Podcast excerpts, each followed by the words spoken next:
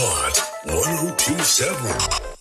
Hot, hot 1027. It's a Thursday in the city.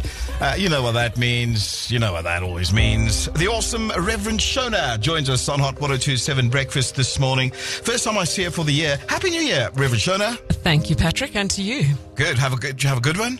We had a very good one, and you? Uh, nice and chill. I was on a farm somewhere. You know. Oh, that's good. I was Oh. working, but it, sorry. but I enjoy working, so it's okay. Because we said this just before Christmas is that this it's, it's sort of your uh, it's sort of your World Cup. It's Yes. the big event, Christmas. It's the second biggest one. I think Easter's the biggest. Oh, okay. Christmas is the second. All right. Uh, what have you got for us today? I want to look at emotions today. I was chatting to a friend of mine in the States. He's a professor and an international coach for big corporates. Yeah. and he is always positive. And this week, when I chatted to him, he said he was actually feeling a little down. He had the post Christmas blues. Oh, And he said it often happens. And I wondered how many other people are feeling like that. Hmm. We have all the excitement, the build up, the decorations, and then you put them all away and you start work again. Yeah. And suddenly you feel a little down. And he was saying to me, don't worry about it. He gets over it quickly. But I do want to talk about emotions today because we we may be feeling a little down. I'm not talking depression here. Yeah. I'm talking about a little sad. And I found something quite useful the other day. It was an article that came across my desk and I actually don't know who wrote it. But it was talking about how emotions are useful because they tell us something about ourselves, even the negative emotions. They might tell us something needs to change in our lives. And we need to look at them objectively and see what they're saying. And then this article put a positive spin on some of the emotions that we might consider not such a good emotion. So, uh, and I want to stress this is just, this is not when you need help, Yeah. psychological help. These are just normal emotions that we have as fair humans. Yeah. So, looking at bitterness. If you're feeling bitter about something, look at yourself and see where you need healing. And perhaps you're judging yourself and others and you need to let it go, especially as hmm. we face a new year.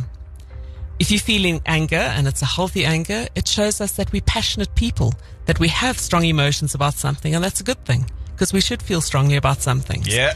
And again, this is just healthy anger. Sadness, not depression, shows us that we're deeply caring people. And I like that, that we have um, the ability to care deeply about other people and about the world and about things. Nice. And the last one I want to mention today, a small amount of anxiety.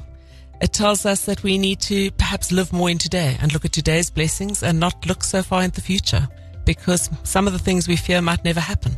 And our anxiety, our worries often don't come about. I think they said um, 90% of what we worry about never happens.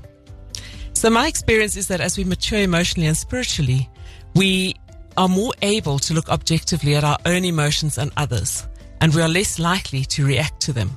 We are far more likely to process them and respond, and I think that's a healthy thing. It's very important also to realize that our emotions impact on others. I've I'm sure you've experienced it too, Patrick, where someone walks into the room and Yeah. they're full of energy and they're bubbly. Yeah. They don't have to speak. Yeah. You feel that energy. Absolutely. And that energy comes from emotions as well. Yeah. Um, or someone walks in in a bad There's mood or angry. There's reverse of You, that. yeah. you definitely feel that.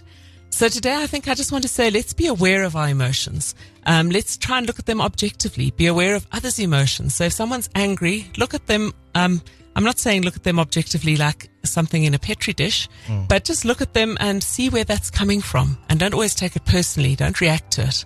Rather process it and respond.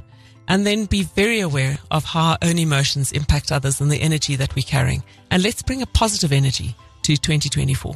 so good. Always so good. So may God bless you. Reverend Shona, you are an absolute angel. So you're back on uh, Sunday morning, just uh, after six o'clock. Just before you, I think. Yeah, just before me. You get things going on a Sunday. Thank you. Have a good rest of your uh, week, and we'll speak to you on Sunday. Thank you. You too. Hot 1027. Hot, hot 1027.